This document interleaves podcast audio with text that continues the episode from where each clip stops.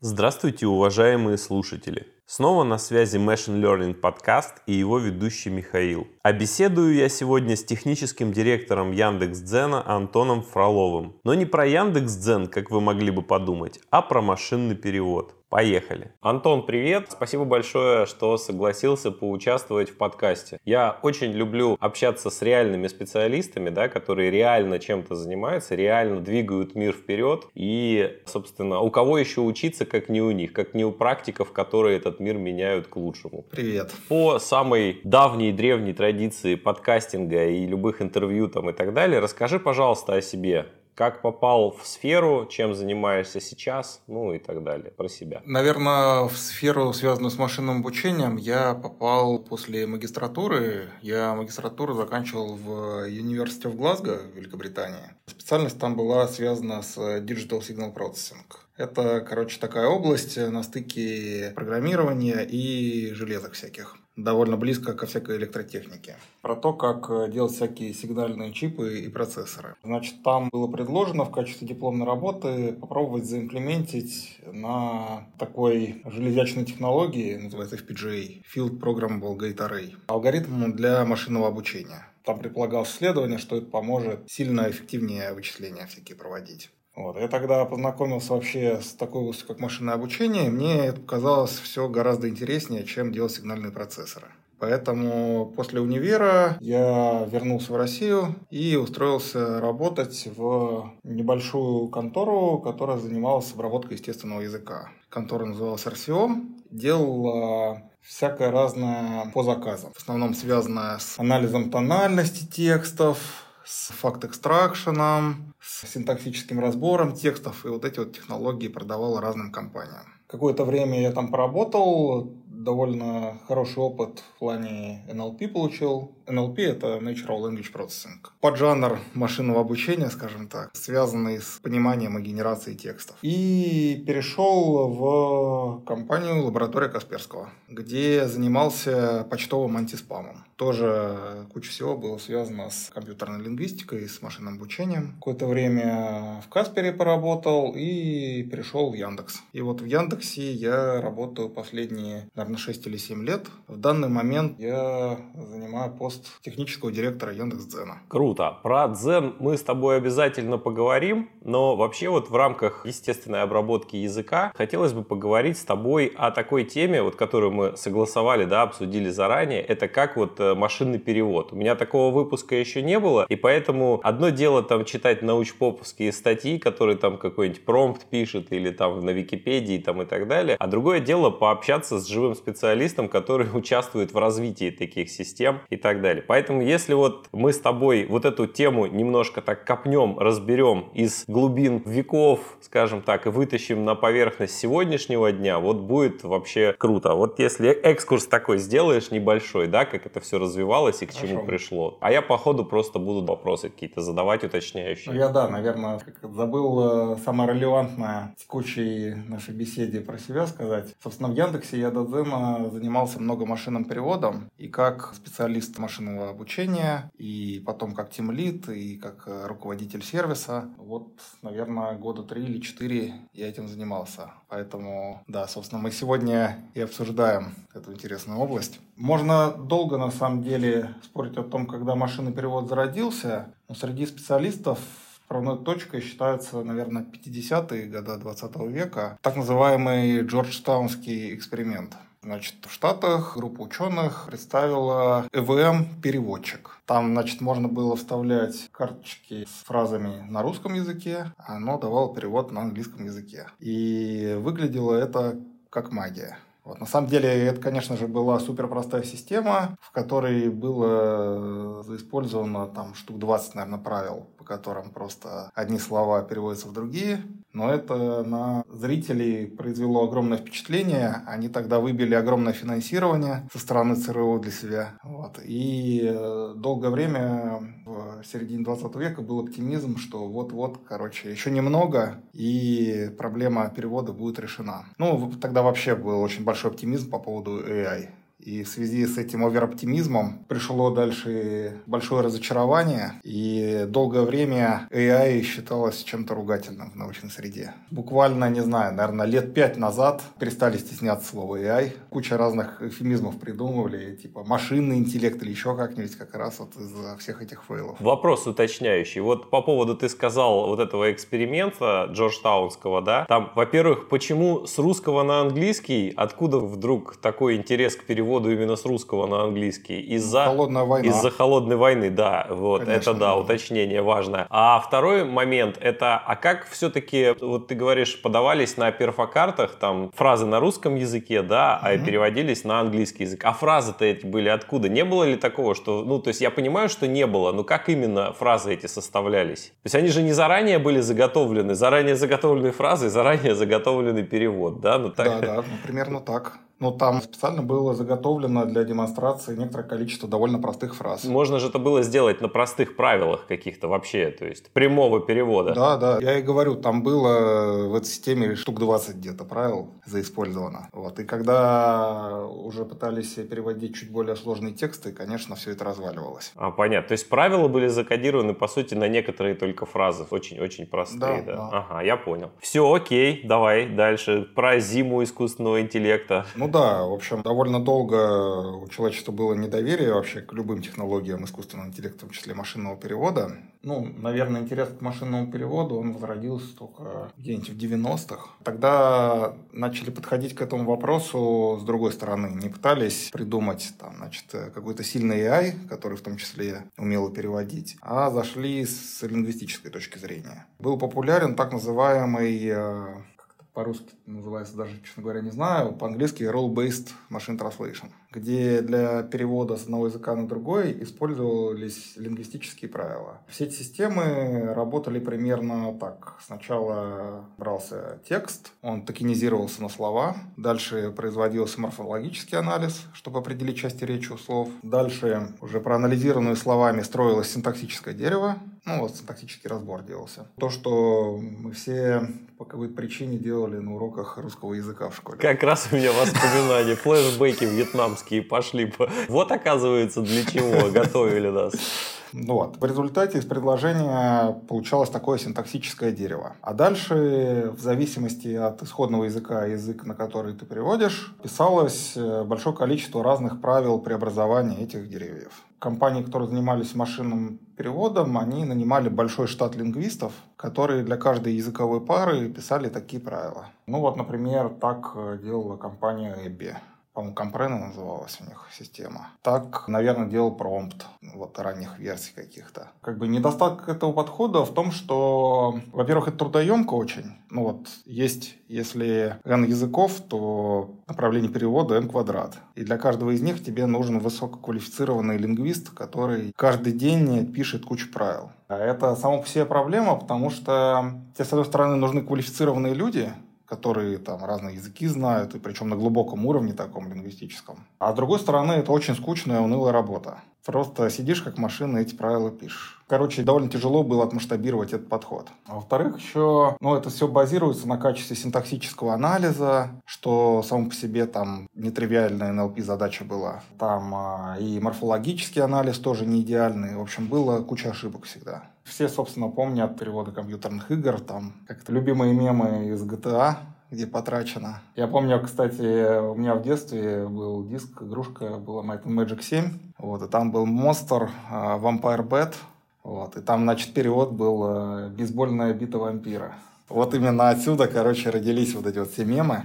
Вот. А потом э, потихоньку как бы у человечества технологии развивались. В первую очередь начали появляться интернет-компании всякие разные, у которых очень много данных. И у них еще очень важное преимущество, у них много серверов, они себе могут позволить такую роскошь, как, например, скачать весь веб. Ну, это вот компании типа Гугла, там Яндекса, Microsoft. Оказалось, что на больших данных правила игры меняются. Очень круто работают разные статистические подходы. Тогда набрал популярность очень такой элегантный вероятностный подход, он называется модель э, канал шум, Noisy Channel Model. Сила его вот в чем. Модель э, концептуально очень простая, как будто два человека говорят по телефону, но между ними зашумленный канал. Не все слова разобрать можно, но тут прикол вот в чем, что если один человек что-то говорит по телефону, а вот до тебя дошло не все, вот, например, в новом Терминаторе снялся Арнольд а последнее слово ты не услышал. Но ты легко можешь додумать, э, что у Шварценеггер следующее слово. И вот это вот оказывается невероятно мощный подход. Потому что если ты даже не все слова можешь перевести из исходного предложения, ты их можешь э, додумать из контекста. Вот эта вот задача машинного перевода, она сводится теперь к тому, чтобы ну, действительно построить модель, какие слова в какие переводятся и какие фразы в какие. А во-вторых, еще попытаться додумать, если ты что-то не смог перевести. Вот. И вот процесс додумывания, он очень мощный, потому что тебе для этого не нужен второй язык. Для того, чтобы учиться переводить с одного языка на другой, тебе нужны данные, так называемые параллельные корпусы. Это тексты на одном языке, тексты на другом языке рядом с ними. Их гораздо меньше, чем просто текстов на каком-то языке. У тебя получается больше данных, ты можешь обучить более мощную модель, и это дало просто какие-то невероятные результаты. Если сравнивать такую статистическую модель, она, она так и стала называться потом SMT, Statistical Machine Translation, по сравнению с вот этими вот переводами на правилах. Не так давно еще один квантовый переход в технологиях произошел, это уже нейросети, которые на самом деле все те же принципы, что вот модель канал шум заиспользовали, только еще использовали гигантскую мощь э, обобщающей способности нейросетей. Как-то так. Ага. Слушай, отлично. Вот такое погружение произошло, да? Были по ходу вопросы. Например, вот ты говоришь про вот этот второй подход, да, который статистический. Это какие примерно годы, чтобы ориентироваться? Вот тот, который на правилах, ты говорил, что где-то до 90-х годов использовался. Потом пошел вот этот статистический. Это какой примерно период? И нейросети когда? Ну, статистический, как бы теория была, наверное, в 90-х развита. Собственно, главный такой популяризатор и, например, проходит статистического машинного перевода, это Филипп Коэн. Я, честно говоря, не помню, когда он книжку свою классическую вот это написал, но мне кажется, это 90-е. Но реально мир это узрел, наверное, когда появился Google переводчик. Это начало нулевых. Вот, они сразу сделали, потому что у них было много данных, было много серверов, у них был скачанный веб, они смогли статическую модель построить. И тогда человечество на самом деле увидело, что машинным переводом можно пользоваться. Я тоже, когда первый раз с Google переводчиком столкнулся, увидел, что это уже далеко не промпт, тот, который 90-х годов. Я помню промптом, у меня был такой опыт, я переводил песни Нирваны, и там это, это, это было просто нечто. Вот только сейчас эта мысль в голову голову пришла. Если бы я заранее вспомнил об этом, я бы повспоминал, какие там были приколы, открыл бы, ну что-то там было очень смешное. Вот, и когда, да, появился Google, а потом, как ты говоришь, третий квантовый скачок с нейросетями, это вообще, это было нечто. Еще было даже видно, как они со временем обучались, то есть это вот запустили вот эту нейросетевую модель, она там, да, она стала лучше переводить, чем модель статистическая, но ошибок было очень много. И потом открываешь там с какой-то периодичностью и смотришь, как качество просто колоссально растет. Но пока еще, э, скажем так, человека, то есть если мы в распознавании образов мы человека побили, да, если мы в распознавании движущихся объектов, сегментации там уже человека побили, то в машинном переводе пока еще, а, в распознавании речи уже даже человека побили, да, во многих случаях. Вот, а в машинном переводе пока все еще не так. Почему? Машинный перевод считается эквивалентным сильному AI, поэтому все-таки, значит, пока мы сильный AI не получим, вряд ли мы решим задачу. Но мне кажется, на горизонте 10 лет плюс-минус для бытовых нужд машинного перевода будет достаточно уже. Он продолжает улучшаться в таких э, серьезных коммерческих системах, дошлифовывают просто бизнес-логикой то, ну, вот, на чем лажает именно нейросеть. Например, если первые версии нейросетевого перевода брать и у Гугла, и у Яндекса, то там видно, что нейросеть может ложать на коротких фразах, например. Слишком многое додумывает. Ну, какие-то такие вещи. В коммерческих системах это там за год шлифовали, уже избавились от такого недостатка. Сами модели становятся больше, тоже переводят все больше и больше. Поэтому я думаю, на горизонте скольких-то лет эта задача плюс-минус решится. Конечно, останутся... Решится. Ну, вот я имею в виду такое для бытовых нужд, ну там типа новости переводить, например, или еще что-нибудь. Понятно, что всегда останется ниша каких-то нетривиальных сложных текстов, который машина не может перевести, нужен человек-эксперт. Но я думаю, что в какой-то момент станет именно Мишей. Ну, есть же уже сейчас кейсы, да, автоматического перевода книжек, которые, собственно, не требуют какой-то серьезной редакторской правки. То есть она там, она есть, то есть все равно машина, потому что машина же пока еще не оперирует смыслами, да, и не оперирует там, статистическими связями, там, вероятностями там, и так далее. Да. Кстати, наверняка был такой эксперимент, там одна из самых сложных для перевода книжек же считается, это Алиса в стране чудес какая-нибудь, да. Вот, вот если прогнать через машину, у нее, конечно, есть уже все корпуса переводов, и она выдаст их именно на основании того, что уже были эти переводы сделаны когда-то. А вот да, если... конечно. Да, да, да. А вот если бы с нуля гол голую вот эту книжку загнать, наверное, все-таки получилось бы что-то немножко не то, что хотел сказать автор. Вот, ну понятно. Тогда скажи, а можем мы с тобой пообщаться вот про то, как устроен вообще сейчас машинный перевод, вот именно более глубинно, более детально, прям вот по полочкам разобрать, чтобы было такое хорошее понимание. Ну, на таком, на поверхностном уровне, но тем не менее. Значит, э, допустим, ты решил делать свою систему машинного перевода. Первое, что тебе для этого надо, какие-то данные про перевод с одного языка на другой другой. Вот. Это называют параллельным корпусом. Кстати, первым в истории параллельным корпусом считается розетский камень, который в Александрии нашли. Там, значит, три колонки было, по-моему, две на египетском, а, а третья на греческом. Что-то в таком духе. И это считается, типа, первым в истории параллельным корпусом. Да-да-да, вспоминается учительница истории сразу из школы. Тут, на самом деле, большой инженерный пласт, откуда взять э, этот параллельный корпус. Обычно его берут, ища по интернету параллельные тексты. Очень много сайтов, например, имеют имеет версии на нескольких языках. Вот. В основном это сайты отелей и порно-сайты. Поэтому тоже некоторая проблема, что у тебя данные для обучения сильно смещенные в, в отеле и в порно. Отлично. Тоже как бы нужна некоторая наука, чтобы потом это выправлять. Хороший корпус. Ну, вот, то есть первый способ набрать такой корпус – это, значит, искать разные версии одного и того же сайта. Дальше второе, берешь какую-нибудь более простую версию машинного перевода, ну вот, например, базированную на правилах, или просто по словарю тупо слова заменяешь, у тебя получается какой-то перевод очень фигового качества, но ты, тем не менее, можешь между двумя текстами на разных языках теперь меру похожести. Это обычно дело через алгоритмы Шинглов. Ну и типа берешь, скачиваешь весь интернет, переводишь его тупой системой на другой язык, а потом э, значит, ты ищешь там похожие тексты на исходный язык. Говоришь, что вот они параллельные. Чтобы хорошую систему обучить, нужен на самом деле очень большой корпус. Это миллиарды параллельных текстов. Понятно, что вот значит, в крупных компаниях это сложные какие-то распределенные системы этим занимаются. После этого, собственно, зависит от того, какую систему мы собираемся учить. Если мы собираемся статистический машинный перевод учить, он, кстати, до сих пор популярен и это полезная штука, потому что у него просто очень большая запоминающая способность. Вот как ты приводил пример про Алису в «Стране чудес», вот типа очень плохо, если нейросеть там пытается додумывать переводы фраз каких-то. Статистический машинный перевод, он просто, у него в хэш-табличке будут лежать переводы этих фраз, он просто их будет доставать оттуда. Ну, на самом деле, про статистический машинный перевод можно говорить чуть долго, просто им много занимался и очень его люблю. А давай поговорим, почему бы и нет. Я уверен, что это найдет своего слушателя и будет много кому интересно. Ну, статистический машинный перевод, вот он, я как сказал, базируется на модели канал шум, там как бы две подзадачи решаются. Первое – это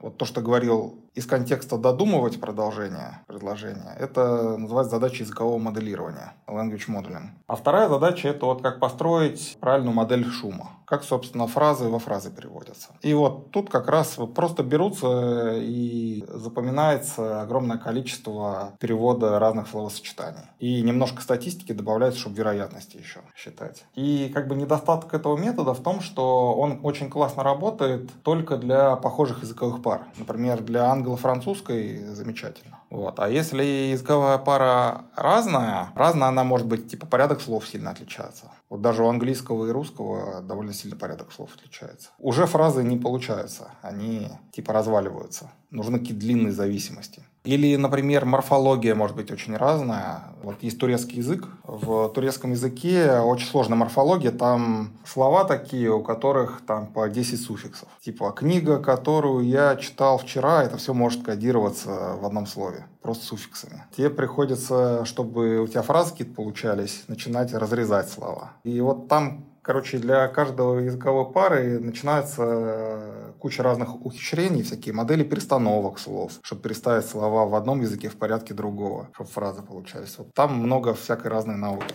С нейросетями, конечно, этот процесс драматически упростился, потому что, ну, типа, главная фишка нейросети, во-первых, она очень длинные зависимости может выучивать. Не нужны никакие фразы. Даже если порядок слов в языках разный, она все равно выучивает. Я помню, кстати, можно проверить, возможно, до сих пор сохранилось. Там прямо такие вау-штуки возникают. Вот если Яндекс переводчик раньше открыть было, предложение такое. Значит, Питер was a commander of the USA Army. Типа переводится на русский. Питер был командиром а, армии США. Дальше, типа, меняешь одно слово. Питер was a commander of Russian Army.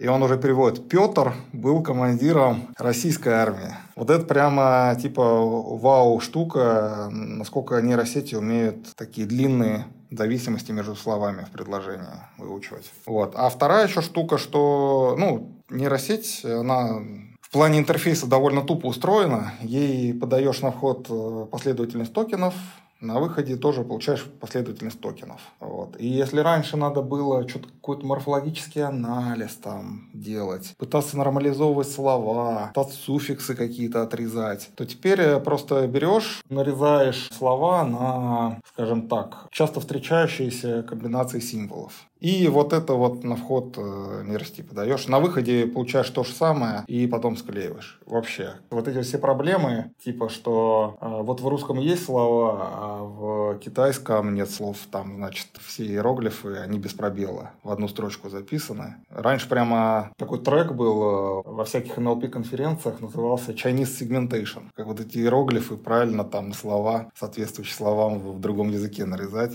Сейчас это все стало не нужно просто. Нейросеть — это просто удивительная в плане простоты кранчелка. Можешь тогда поподробнее немножко рассказать архитектура вот такой нейросети, что из себя представляет сейчас? Примерно, не вдаваясь там, конечно, совсем уж. Сейчас самое популярное — это называется трансформер архитектура. Вот. Смысл ее, значит, последовательность э, на входе, последовательность на выходе. И еще там важный есть э, момент, что есть такой механизм в современных NLP нейросетях называется attention, что когда она выплевывает очередной токен, она смотрит на самом деле не на всю входную последовательность, а на только на ту часть, которую считает наиболее релевантной для того, чтобы произвести следующий токен. То есть, по большому счету, вот у нас есть просто некий текст, который мы подаем для перевода, да, есть дальше обученная нейросетка, которая просто вот, вот как он есть, я просто резюмирую, да, то, что как он есть, через себя пропускает и на выходе выдает тоже готовый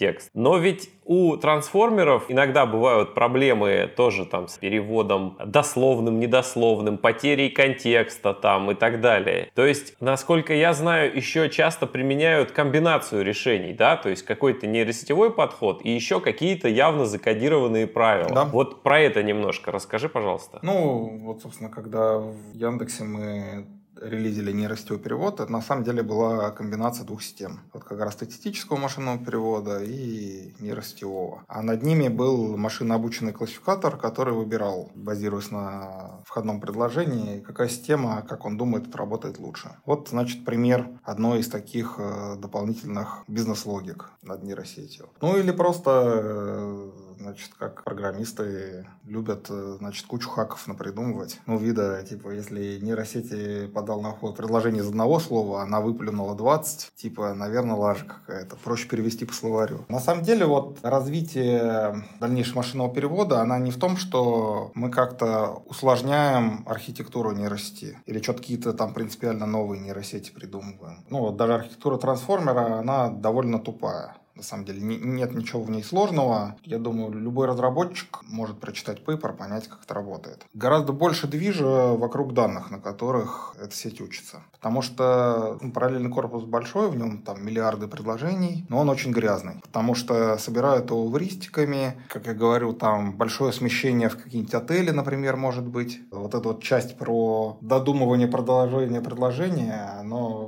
выучивается там, исходя из того, что у тебя 90% корпуса это отели. Совсем не то может додумать, что предполагается. про то, как инженерно на еще большем корпусе нейросеть обучить и с большим количеством эпох. Вот, короче, сейчас все вот эти вот улучшения, они вокруг э, инженерии и работы с данными. То есть, по сути, нам нужно просто файн-тюнить каждую нейросетку под свою доменную область, получается, да? То есть, в зависимости от того, какой мы ее хотим применить. И результаты из-за этого, соответственно, уже как-то серьезно да. улучшаются. Да. Пока еще нету, как ты сказал, этого самого AGI, который сам будет принимать решение, из какой доменной области к нему приходит исходный текст, да, и уже, соответственно, такой надмозг, как помнишь, был как раз в этих промптах надмозг. Вот, и, и как раз он будет принимать решение, какой дообученной нейросетки распределять, да. Ну, по сути, это уже, да, это следующий этап. Есть, есть, есть еще, на самом деле, святой грааль машинного перевода, даже в нейросетках, это все-таки сетка, которая, как же она называется, omnilingual или типа того, которая одна модель, короче, для всех языковых пар, которая с любого языка на любой может переводить. Сейчас э, учится для каждой языковой пары отдельная модель. Поэтому типа n квадрат э, нейросетей надо обучить. И, конечно, у всех мечта, значит, всезнающую сетку обучить, которая вообще любой текст на любой может перевести. Вот, как раз по этому поводу был вопрос. Был такой подход, я не помню, кто его там первый заявил, но он еще был в, там в 20 веке, где-то в середине, когда хотели сначала переводить любой текст на некий язык. Ну, то есть там был подход, как он называется, типа как эти. А тогда же криптографы во время войны, скажем так, заявили о себе. И был такой подход, что язык это просто код, который нужно расшифровать. И пытались его вот этот язык перевести в некий код, и потом из этого кода расшифровывать его на другой язык. И было такое, как это называлось, интерли, интерлин, э, забыл я, короче, какой-то внутренний язык, который, собственно, будет... Прав... Интерлингва, да. Интерлингва, да, вот, вот из которого потом можно любой язык, собственно, получать. А вот я тоже еще такую историю слышал, что были такие эксперименты, то ли Google проводил, то ли кто-то, как раз когда не было корпусов двух текстов, но они создавали вот этот как раз какую-то внутреннюю модель, как раз типа интерлингва, и достаточно сносно переводилась на тот язык, для которого корпусов не было. Или это миф, байка? Но это не миф. Google на самом деле очень много статей публикует, где, ну, типа, значит, какие-то прикольные результаты, как будто. Но на самом деле все эти статьи, они очень мало отношения имеют к реальным продакшн-системам Гугла. Вот, значит, есть тип пейперов такой, System Design, вот где они действительно рассказывают, как у них что-то работает. Вот про машинный перевод у них есть такой System Design Paper. А есть э, типа, вот мы провели эксперименты, там тыры-пыры, прикольные результаты там какие-то на тестовых данных получили. Это обычно люди с летней стажировки за лето там что-то делают, прикольный эксперимент какой-то получают, ну и получают, собственно, paper. Вот артефакт — это paper, а не работающая система. Там как бы про результат говорить нечего, потому что это обычно на каком-то там одном корпусе, там, значит, с непонятно как проведенным экспериментом, а на другой языковой паре это вообще не работает, а сравнивались с чем-то странным. Ну, типа, реально работающей интерлингвы, короче, нету в мире. Не в покер, а в преферанс, не выиграл, а проиграл, да? Ну, типа того. Ну, это как бы такая классическая научная статья получается, что, а вот, кстати, можно вот так делать, исследовать. Если кто-то хочет, дальше можно исследовать. Вот примерно такой артефакт из этого. На самом деле, вот если про интерлингу говорить, то, ну вот мое личное мнение, что это невозможно в принципе, потому что э, вот этот вот промежуточный язык,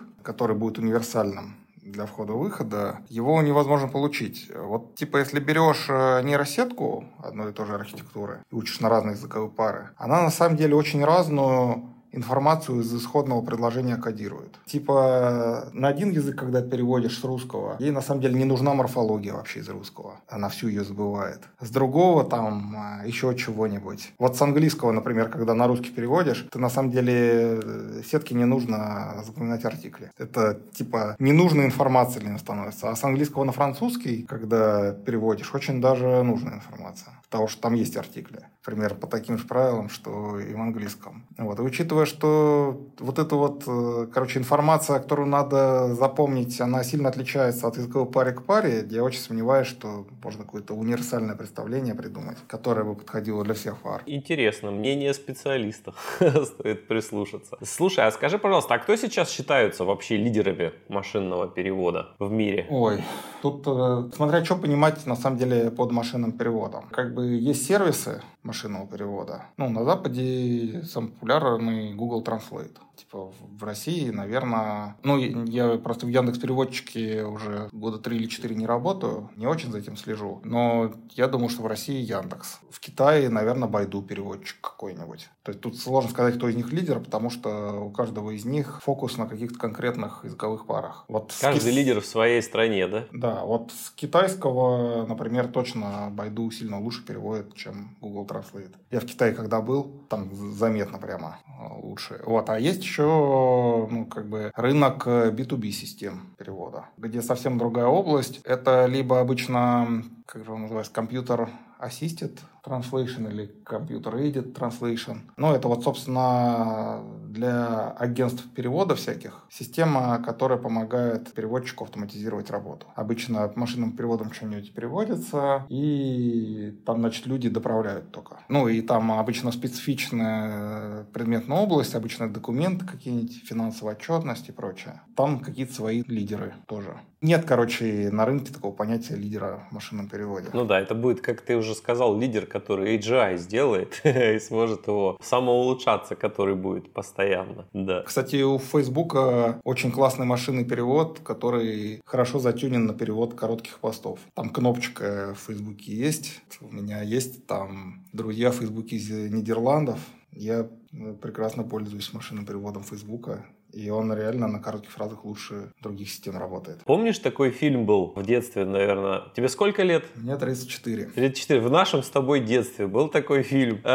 Короче, «Отроки во вселенной». И помнишь, у них там висела такая-то коробочка, которая переводила с языка инопланетян, там, и они, там, они по ней еще выучили очень быстро наш земной язык, и им она перестала быть нужна. Тогда это казалось действительно каким-то чудом, какой-то прям фантастикой. А а когда я вот пару лет назад увидел, как в магазине иностранец там что-то надиктовывает телефону, потом дает послушать продавцу, потом он типа это все дело обратно, я понял, что вот мы и дожили. Значит, может быть, скоро и в космос полетим далеко, в другие галактики.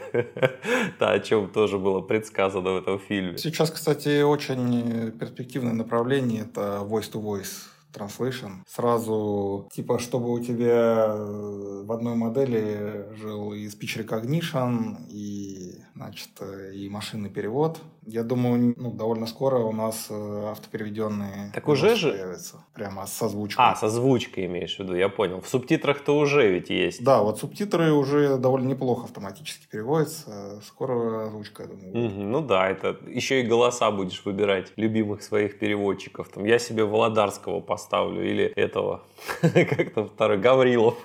Гаврилова очень любил в детстве. Нет, там, кстати, вообще супер штуки.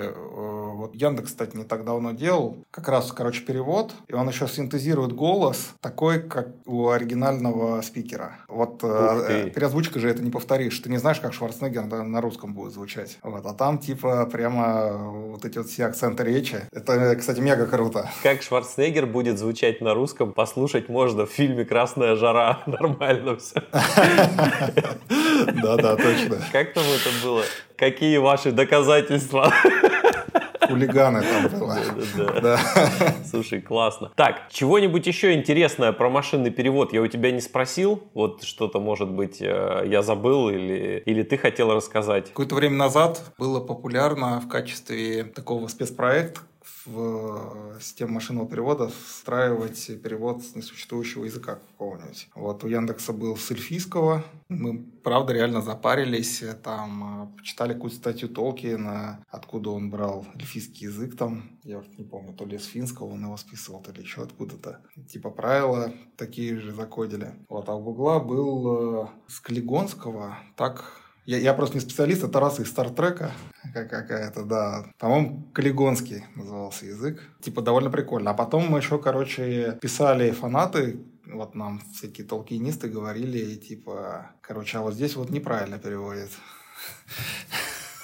Надо вот так. Обучение с учителем, да, в чистом виде. А еще из интересного, на самом деле, вот из-за того, что параллельные корпуса, они грязные довольно, перевести может что-нибудь как-нибудь не политкорректно. Вот, я помню, ну, и в смысле это реально типа PR, GR риски, которые надо оперативно устранять. И я помню, например, было а, Меркель переводилась как Гитлер. Я даже знаю примерно почему, потому что она же много где как Адольф Меркель, да? Понятно. В общем, интернет может переводчика плохому научить. Но это еще Алиса нам ваша показала что интернет как раз может научить. Это я представляю, в каких ограничениях сейчас живет этот искусственный интеллект, который сидит в этих системах переводов, диалоговых системах. Помнишь серия Черного зеркала, когда сделали игрушку с каким-то да, да. там, да-да-да, с каким-то условно порезанным разумом этого там певца, да, какой певицы знаменитой. И оказалось, что ей просто подключали там модули какие-то. А так была ее полная копия. И вот мне в какой-то момент даже жалко вашу Алису становится становится, когда я с ней общаюсь, и она не может полноценно, как хочет мне ответить, упираясь во все эти. Не, а вот, кстати, еще на самом деле большое давление, ну вот в плане, значит, корректности на систему перевода, ну вот я думаю, особенно на Западе, это же вот вся движуха про fairness в машинном учении. Вот.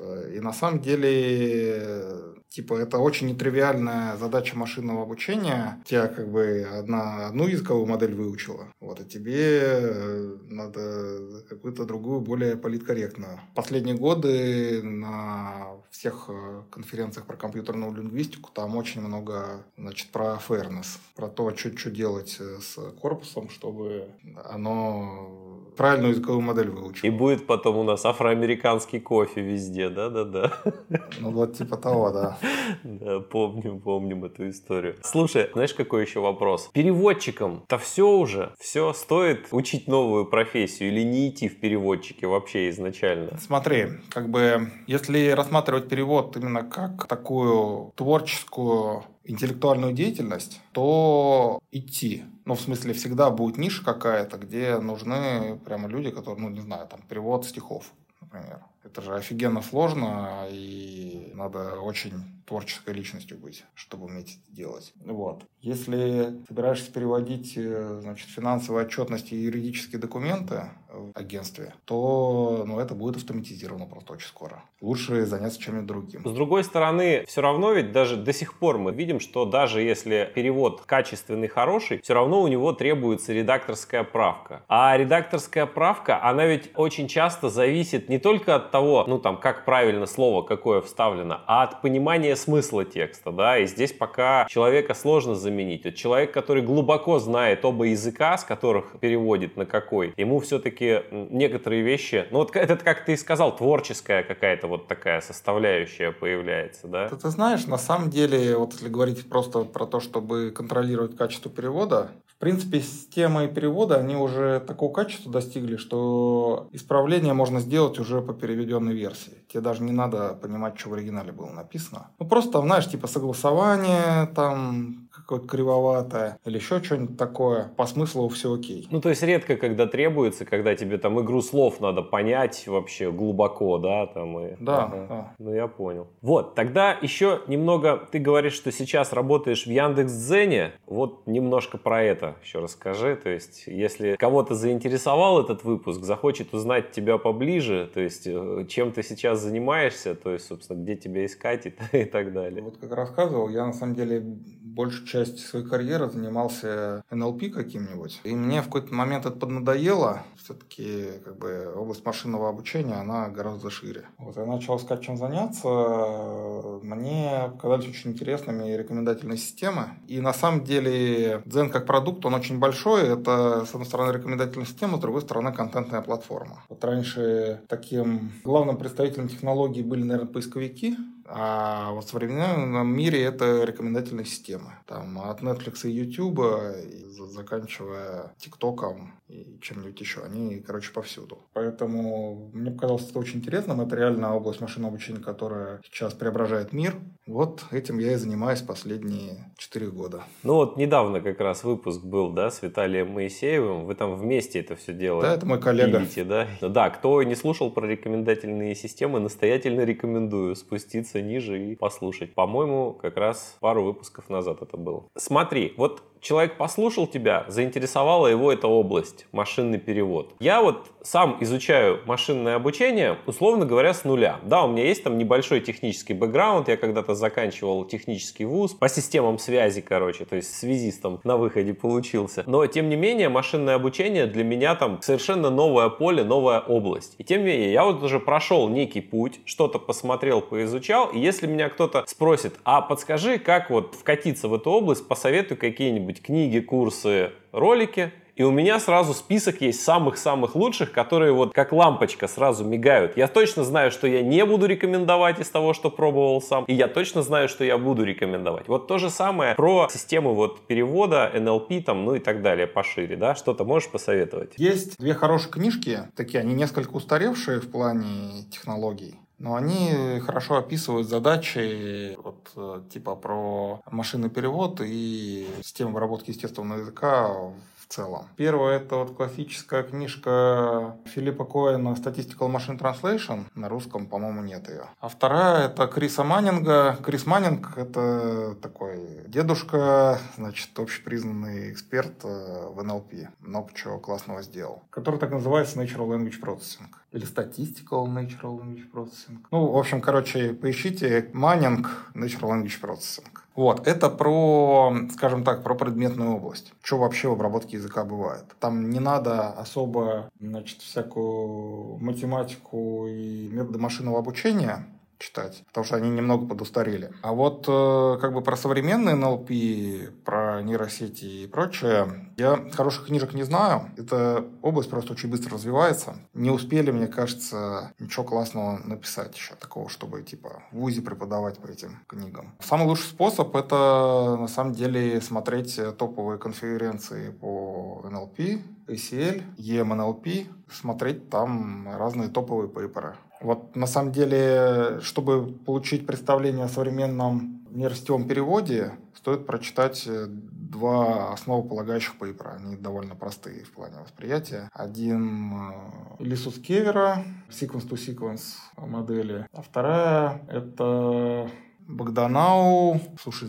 блин, ну, забыл уточним название, потом, на самом да, деле. Посмотрим. Вот как раз э, он там э, рассказывает про attention механизм, про который я говорю. Attention is all you need? Или это не та? Не, attention is all you need это более поздний пейпер. А, ясно. это как раз про трансформеры. Ну вот, да, кстати, да. главный пейпер про трансформеры attention is all you need, да. А у него, не помню на самом деле, кстати, называется. Ну, ничего страшного, тоже можно будет в поиске поискать. Ключевиков достаточно. Помнишь, как раньше работали вот эти поисковые системы, да? То есть они учили человека правильно строить поисковые запросы. И мы-то вот эти, помню, ключевики вбивали. И, и как сейчас этот навык, которому нас когда-то обучили эти системы, никому не нужен, да? Чем более естественно ты пишешь запрос, тем теперь они лучше работают. Вот, навык оказался не, ну, как это, устаревшим и ненужным. Смотри, вот такой вопрос. Ты рассказал про машинный перевод, и, в принципе, он уже на каком-то достаточно хорошем, ну, задача на достаточно хорошем уровне решена. И, по сути, у нас происходит допиливание вот этого машинного перевода под свои доменные области, чтобы еще лучше решать задачи. То есть,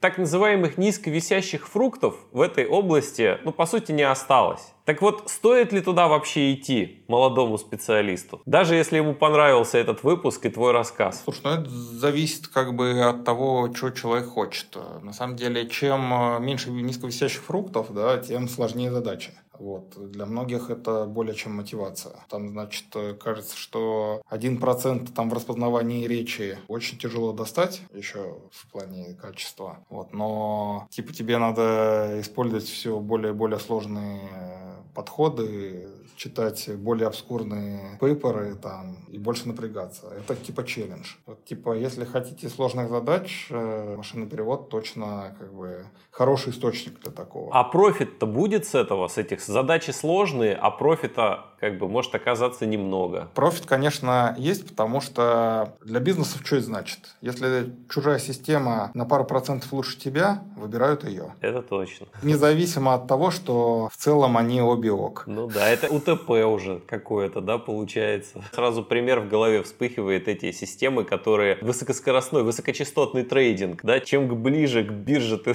находишься нью-йоркской, тем, собственно, больше денег ты можешь на высокочастотном трейдинге заработать работать, да, так и здесь. Я понял. Слушай, ну отлично. Может быть, есть еще у тебя какое-то там слово там завершающее там и так далее, что-то может быть интересное. Неплохо очень пообщались. Я хочу сказать, что если вам нравится, в принципе, работать с машинным обучением и текстами, то машинный перевод это реально очень интересная область, потому что она вот как-то всегда считалась таким главным бенчмарком для NLP всяких э, архитектур, э, там, подходов и так далее. Вот почему-то именно машинный перевод, не семантический парсинг какой-нибудь там, не извлечение фактов. Вот. Возможно, кстати, из-за того, что вот Джорджтаунский эксперимент глубоко заселся в голову, его очень сильно тогда разрекламировали, что машинный перевод это очень сложная задача, и вот, значит, наша система ее почти решает. Вот. Э, совершенно точно вы обретете очень много знаний и научитесь многим подходам, которые очень нужны в любых работах с текстами языком. При этом совершенно не обязательно знать какие-то дополнительные языки, кроме английского, на котором просто вся информация. Большое спасибо. На самом деле очень интересно. Такое вот э, погружение, ну, первичное, да, то есть если дальше эту тему там развивать, конечно, можно по каждому из направлений. Во, вспомнил вопрос, как раз пока говорил. Значит, есть ли вот с одной стороны, ты сказал, что следующим квантовым скачком может быть это как раз вот появление этого AGI, который не только машинный перевод порешает. Но есть ли еще какие-то вот подходы, которые кажутся перспективными и которые еще не опробованы, ну, по, допустим, по причине того, что вычислительных мощностей не хватает? Или то, что OpenAI пока сделал этот GPT-3, э, на, там, затратив на скольки-то там 700 миллиардах, да, этих токенов, а нужно 700 квинтиллионов, там, условно говоря. Вот какой-то вот неопробованный подход интересный, кажущийся перспективным? Вот еще вот такой вопрос. Есть э, очень классный подход, который, ну, вообще целом считался следующим скачком, а, в принципе, в машинном обучении, не только в машинном переводе. Вот. Но что-то пока, значит, ничего сильно прикольного из него выжить не получается. Может дальше что-нибудь родиться. Это Generative Adversarial Networks, GANA. Вот. Это такой подход в Значит, э, в машинном обучении, когда ты учишь две сети, которые на самом деле обучают друг друга. Ну, значит, э, в машинном... Генератор и дискриминатор. Да. В машинном обучении просто поняли, что нейросети достаточно мощные модели, которые могут выучить примерно что угодно. В архитектуру вкладываться тут нет смысла. Но, значит, проблемы начинаются на стадии функции ошибки. Собственно, на какую цель их учить. Как понять, что там на какой-то картинке или на предложении она ошиблась там, математически просто надо функцию ошибки определить. Вот. И это очень грубый способ. А вот когда ты типа функцию ошибки делаешь недетерминированную, через то, что одна сеть пытается обмануть другую. Вот это типа получается гораздо прикольно. Вот. И в машинном переводе, возможно, это тоже могло бы дать очень-очень много. Но пока нет, да, ничего известно, ничего не известно. Но пока, да, света в конце туннеля не видно. Они кое-чего умеют в компьютерном зрении Ганы, совсем чуть-чуть в NLP, и для нужд машинного перевода никто не смог их использовать хорошо. А как ты считаешь, с чем это связано? То есть, если ты говоришь, что это считается перспективным, значит, какая-то архитектура этой сети, какие-то ожидания от того, как она может работать для переводов, все-таки у людей есть. То есть, именно фундаментальных ограничений они в этом не видят, явных которые, да? Собственно, а что тогда мешает их использовать для этих задач? Потому что обучение ганов очень сильно отличается от классического машинного обучения. Как бы, возможно, просто больше времени надо, чтобы человечество придумало эффективные подходы. Там, э, начиная с того, что непонятно на самом деле, когда модель обучилась. Вот в классическом машинном обучении у тебя функция ошибки падает,